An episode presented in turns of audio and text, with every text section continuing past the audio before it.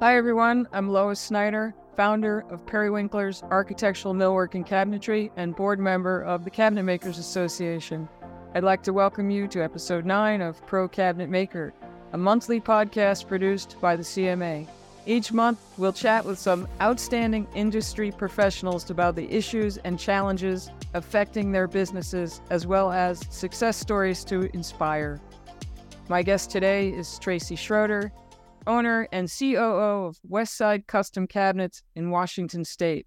Previously, Tracy was a professional tennis player among the top 500 in the world. After retiring, she had other businesses, including moving to Dubai to teach other aspiring tennis professionals. After decades away from family and her home state, she returned to take over her father's two man cabinet shop on their family farm. I'm looking forward to the discussion, so welcome to the podcast, Tracy. Thank you so much for having me. So, you've basically taken over your father's business? Yeah, I'm a second generation cabinet maker. And my father, it was a, about a one and a half man shop when we took it over in a chicken coop that was about 100 feet long, about 2,000 square feet. Just he and one other guy, and really just a guy and a half. And uh, not not making a whole lot of money. He had some contractors that were repeating customers, which is what made me want to be a part of his business at the time because I was offered to come in and try it. I had never been a cabinet maker before, but I've always had an interest in design. I was always interested in architecture when I was a kid. I used to draw architectural plans and things. So this allowed a certain design aspect of my life I could try out so I took it over from him and he started teaching me what it was all about. And and really I'm more on the business end of, of it, you know, where I'm I'm marketing and I'm designing things and I'm doing the accounting and, and the HR portion.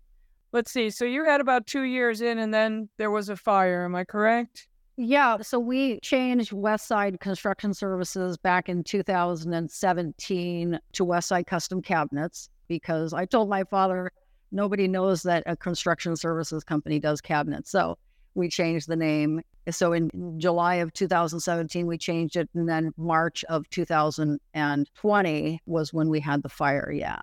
And it, it was a total loss for our business. And I remember standing outside the building while my guys were trying to run in and out with their fire extinguishers. You know, I, it was very warming to my heart that they were trying so hard. And I said, just get out, you know, just get it. It's, you know, it's not going to make it. Don't worry. But when you're walking around your property, looking at your guys standing there, you're thinking to yourself, I just know that they're thinking, I just lost my job today.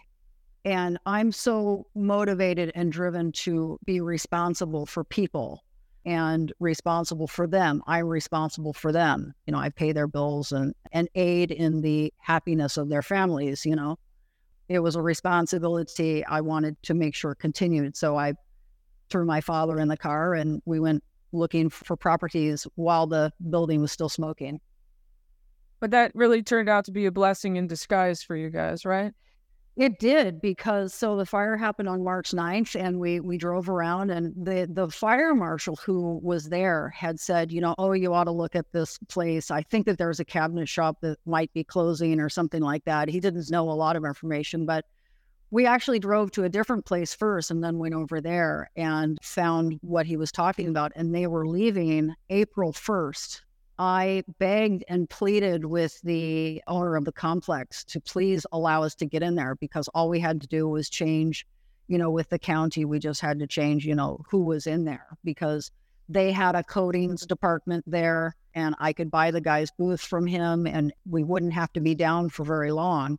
And we were able to sign the papers on the evening of the 19th, which was the day before COVID hit and no one was allowed to sort of be anywhere. So he kind of kept me on my toes on whether or not he was going to give it to me because he said, you know, other people in the complex, you know, usually get the first pick of what they want to do. So he really kept me nervous for quite some time, but we were able to get it. And then I was able to petition with the state to recover my business during that time, as long as we were within certain parameters of, of the COVID guidelines. So I had one guy in a garage by himself with his tools and another guy in somebody else's garage that we were renting from him. And then me in the shop trying to get all of our, our large equipment into place for when, when we were back up and running. And then one guy at home, the project manager at home, you know, on his computers. So yeah. So you had the fire and then you went right into COVID. Yes. So the 9th and then the 20th, everything got shut down. Yeah you're in Washington State, so yeah. you were allowed to continue as an essential business. I petitioned for that, yes, and they granted me because of the catastrophic nature of what happened. They allowed me to recover it within certain parameters. Yeah. Well, so otherwise you might not have been able to. So it was kind of a, a double blessing. Yeah, it was because we had lost two projects that were going to be delivered the next day. And we had a lot of pressure on us because we had people living in hotels, you know, waiting for their cabinets and their remodeling of their home to be completed. So we had a lot of pressure on us to to get things done. By the time all of the equipment was in place and the guys were working in their own spaces, we only were delayed maybe a week or two. And then by the time we were in our shop, we had no delays at all. That's incredible because everybody was shut down. So it allowed us to recover about a month's worth of work. Wow. And your business model, um, you were saying that you do not do installation. So you no. build a product and someone comes and gets it. We're strictly a manufacturer. We do deliver because we are about 70% contractor.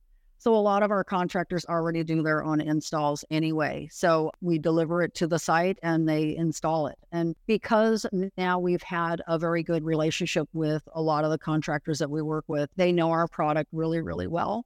And we also provide a lot of installation support. So that means that if we need to come on site and discuss with you how things should be put together, we'll do that, you know, and we'll we'll aid in the install process with the installer.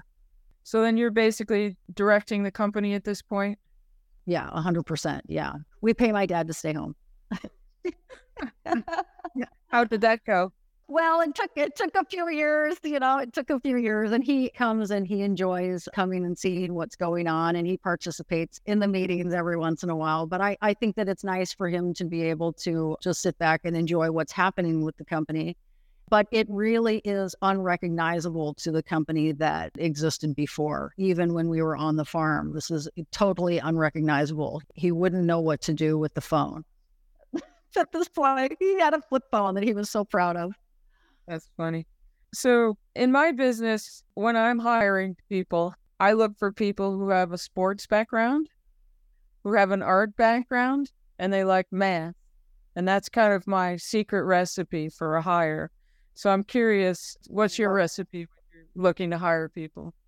Our recipe really is because we have hired a lot of green people, but our recipe is really to find people who have an interest in doing it, who are excited about what it takes to make the final product.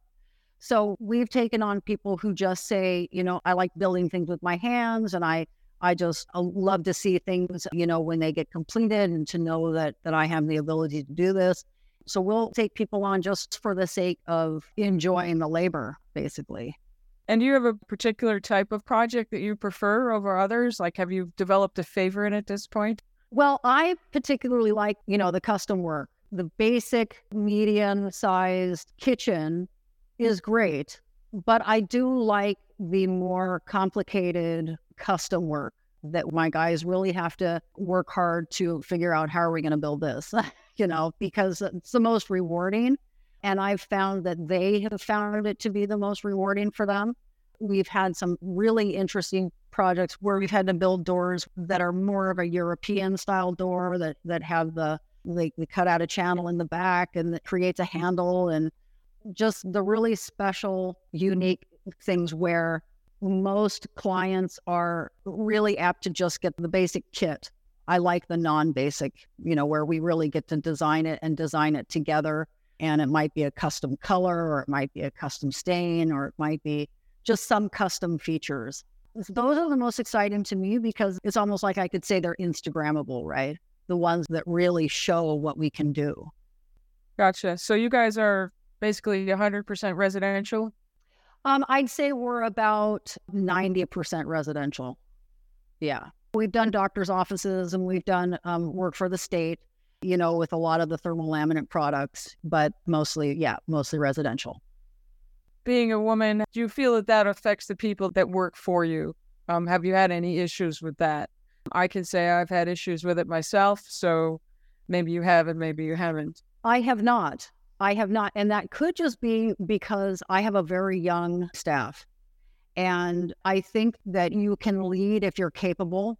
If they feel that, that, that you're capable, then they don't question you. If you treat them well and give them a say, in my company, any one of my employees can come to me with anything they want personal, something negative about the business if they want. There is nothing that they can't come to me with that I'm going to be shocked about or get offended by. You know, they have a voice in my company. So I think that they feel well heard. At least I hope so. And so I haven't had an issue with being a woman amongst my staff. Do you have any women that work for you? I do. I have a new gal that's working with us doing a great job, and she brings a lot of personality to the shop floor that we need, you know, because sometimes the guys can get a bit serious sometimes, but she's doing a great job. She's part of our assembly department and our delivery department at the moment, quality control. She's doing, she's doing really well. And I guess, what do you see yourself moving towards in the future? Your immediate goals? automation, automation for sure, and redundancies, you know, because right now we're going through some growing pains where we're we've become a bit of a medium sized company and we've moved out of that mom and pop sort of feel into more of a manufacturing mm-hmm. driven vibe where I've had to kind of step back and say, well, what kind of a company do I want to be now? You know, within the parameters of what we've become now. And you know not to overwork my men so much that it becomes a, a, a, misery for them you know some of the things that we're thinking about is redundancies making sure that in case someone's sick there's someone else to take their place automation will help a lot with multiple people knowing how to work machinery yeah cross train right yeah and just deciding what type of company we want to be. You know, do you end up just saying, you know, just get back to work and produce, produce, produce? Or do we want to take a step back and say, let's make it a little bit more personal and try and keep that connection between our staff so that they have a buy in and they have an interest in making the company good, not just for you, but for themselves as well. You know, they're they're a part of this. So how are you achieving that goal? Well, one thing that we've done recently is the executive staff has started taking out one employee every Monday. And that's just really to shoot the breeze. I don't want there to be some level of anxiety coming with going out to lunch with the boss, you know, or the bosses. It should be, oh, I'm really looking forward to Monday, you know, and, and where are we going to go? And, and let's hang out and just really connect with them so that this doesn't become a corporate feel where it's us and then them on the shop floor. So I'm really trying to drive a, a little bit more of a of a connection be- between all of us that way. So that's that's one thing that we've done recently, along with, you know, I've taken them to bowling and and we bring them donuts and coffee and we try to think about them as much as we can.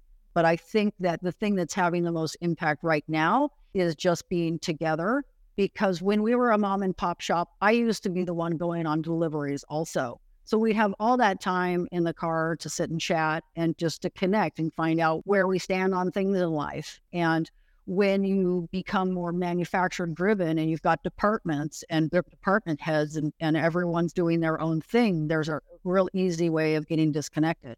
And also, my supervisory staff also sort of keep a lot of the problems away from me which is great. That's part of their job is to take care of things. But at the same time, what it does is it isolates me from the rest of the staff. So I'm trying to sort of interject myself a little bit more since I'm not on the shop floor and I'm not delivering anymore. And I'm, you know, we're going out on job sites most of the time. You know, I need to find a way of getting myself in there. For sure. So, how has sports affected your ability to run the company? How has it helped you develop a team? Tennis has created a structure for me and a personality for me that drives me just as a personality trait. So, what that does, and the fact that I am so driven to do the best that I can and to be the best at what I do, this pushes my team to create the best product that we can and to be the best at customer service. And that's why we enter competitions. That's why we try to get things that are Instagrammable, is because we are trying to be the best. We are doing the best for our customer, we're doing the best for our contractors. So, my personality type as a professional athlete is to just be mm-hmm. the best at it. And that drives my team to do the best they can.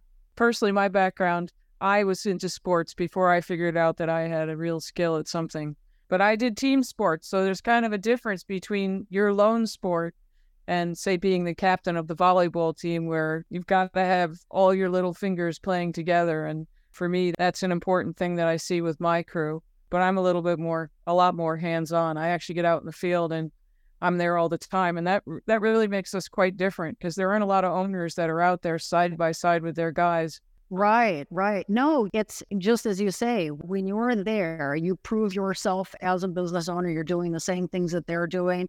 You know, like when I was carrying hundreds of pounds of cabinets with them, it builds a trust for sure. And they respect you. Absolutely. How many staff are you? Right now, we're seven. We actually had our largest job taken out by a hurricane. Mm. And uh, the hurricane hit, and we were supposed to be on site the next week. So we actually lost six months worth of work.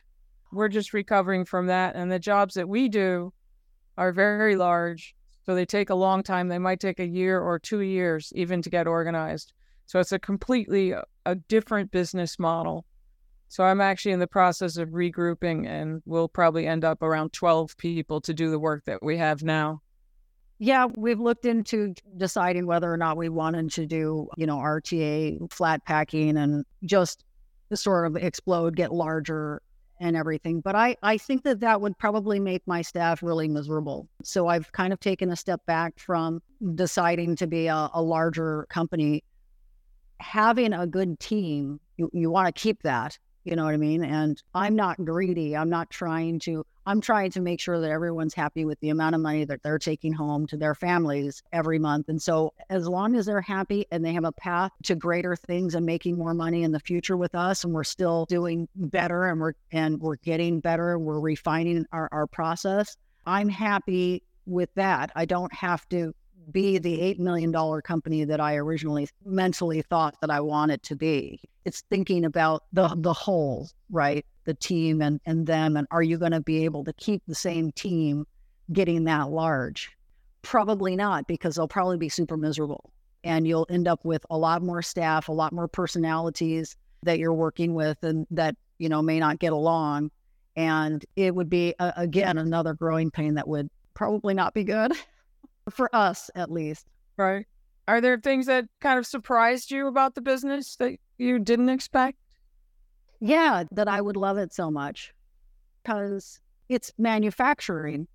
We were producing cabinets and dropping them off, you know, so it wasn't at that time, we weren't focused on marketing. We weren't focused on building our business really into being something that was noteworthy. We just wanted to provide the cabinets and go, you know what I mean? And when I kind of took over in 2017, we changed the business model to focus on more high end clientele, which allowed us to get into those details that made it super interesting for me. And we started computerizing everything, um, where I started drafting and doing 3D design and stuff. Once once I started getting into that, and becoming more involved with the customer experience and being in sales and you know in in my background as well it allows me to really do the things that I'm very good at. So, you know, obviously people enjoy doing things that they're good at. And I'm really good at working with my clients and making them comfortable and getting them what they want and then following through with that. Cuz that's that's the main thing is being able to actually provide them what they're what they want. So you're working with contractors, but then you're going in and working with the homeowner and doing design work. Is that it? Yeah. So what happens with us with a lot of the contractors is they end up sending their clients to us. because these cabinet packages are so complicated sometimes that they just say, let Westside deal with all the design work, let them work with the custom features and the custom colors or the custom coatings. And you know, they say you can work with the client with their door styles and all of this. So the contractor leaves it to us, and that's the burden that we can take off of them.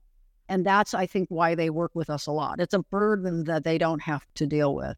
We just take that over. It doesn't cost them anything to do that. We're not charging actually our clients for our 3D work, our preliminary measures, and discussing the projects with the clients. And I think, to be honest, that helps us a lot with the trust that we have with our clientele. You know, a lot of companies will charge, and at no fault to them for doing so, because there are, you know, we we will do a number of estimates that don't follow through, but we get a majority. The percentage of follow through that we get is a is a significantly higher number than not. And I think that that really has to do with the trust that our customers have in us over another company, let's say, even ones that may be cheaper than us. Yeah, there is still a huge sort of stigma around uh, hiring women to work in our industry.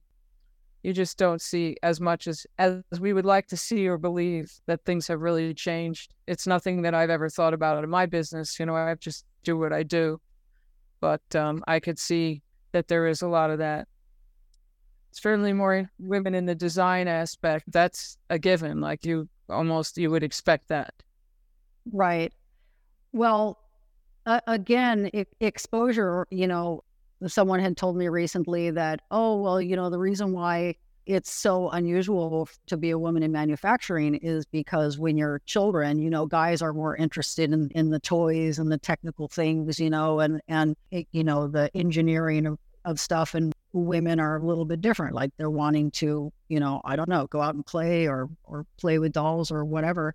And again, like I'll just say that it, it comes down to the, human personalities and their traits in that you've got men who are really great in cosmetics and women who are more athletic or more interested in that. You're you're going to get the same personalities on both sides. I think though that you bring up an interesting point because I think that's probably where we're seeing changes in today's world is that we're stereotyping less at a very young age. In other words, I never had a doll. That was unusual. Yeah. Uh, so, you know, but in today's world, you know, with the he, she, they, them, it's different. And maybe in 20 years from now, we will see changes, you know, because we're not seeing them right now. Not yet. If I was to add one thing, I would just say that if you're a capable person, if you're a confident person, you know your product, you respect your customer and their needs, and you listen and you have an interest, you're going to, to do really well. Absolutely. So, Tracy, let's talk about why did you join the CMA or what benefits have you seen from it? Yeah, well, a few years ago, we had gone to the show in Vegas.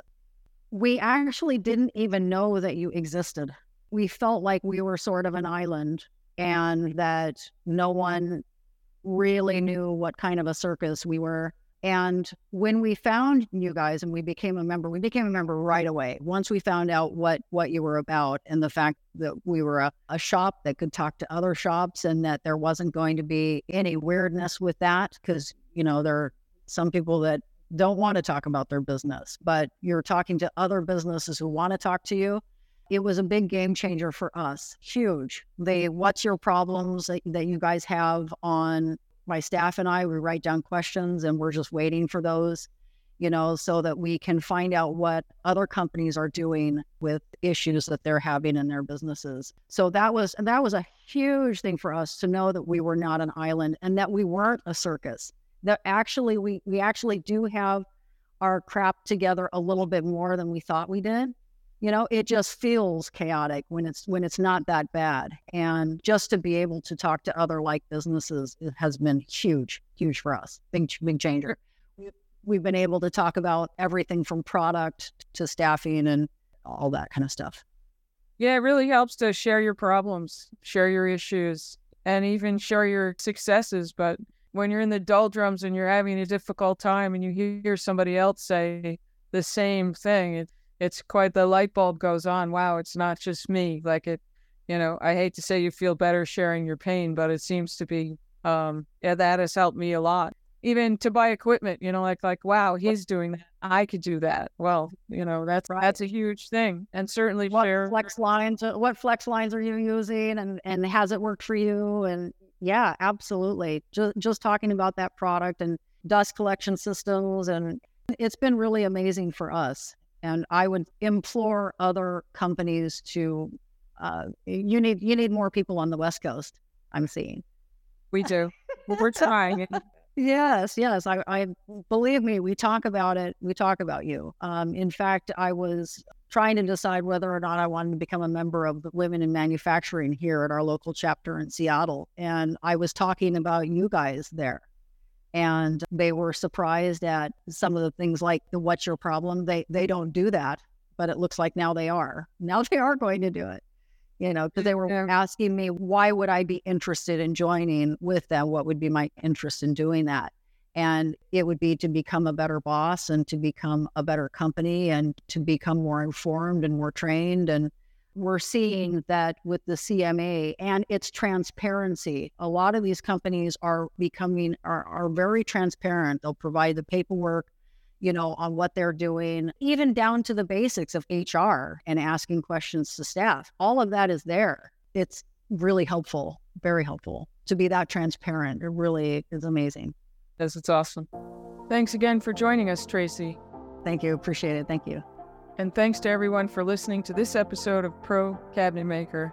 Join us each month as we discuss trends that impact the woodworking industry. And be sure to subscribe to our podcast on Apple, Spotify, Google, or wherever you listen to your favorite podcasts. And if you'd like more information about the Cabinet Makers Association, be sure to visit us online at cabinetmakers.org. See you next time.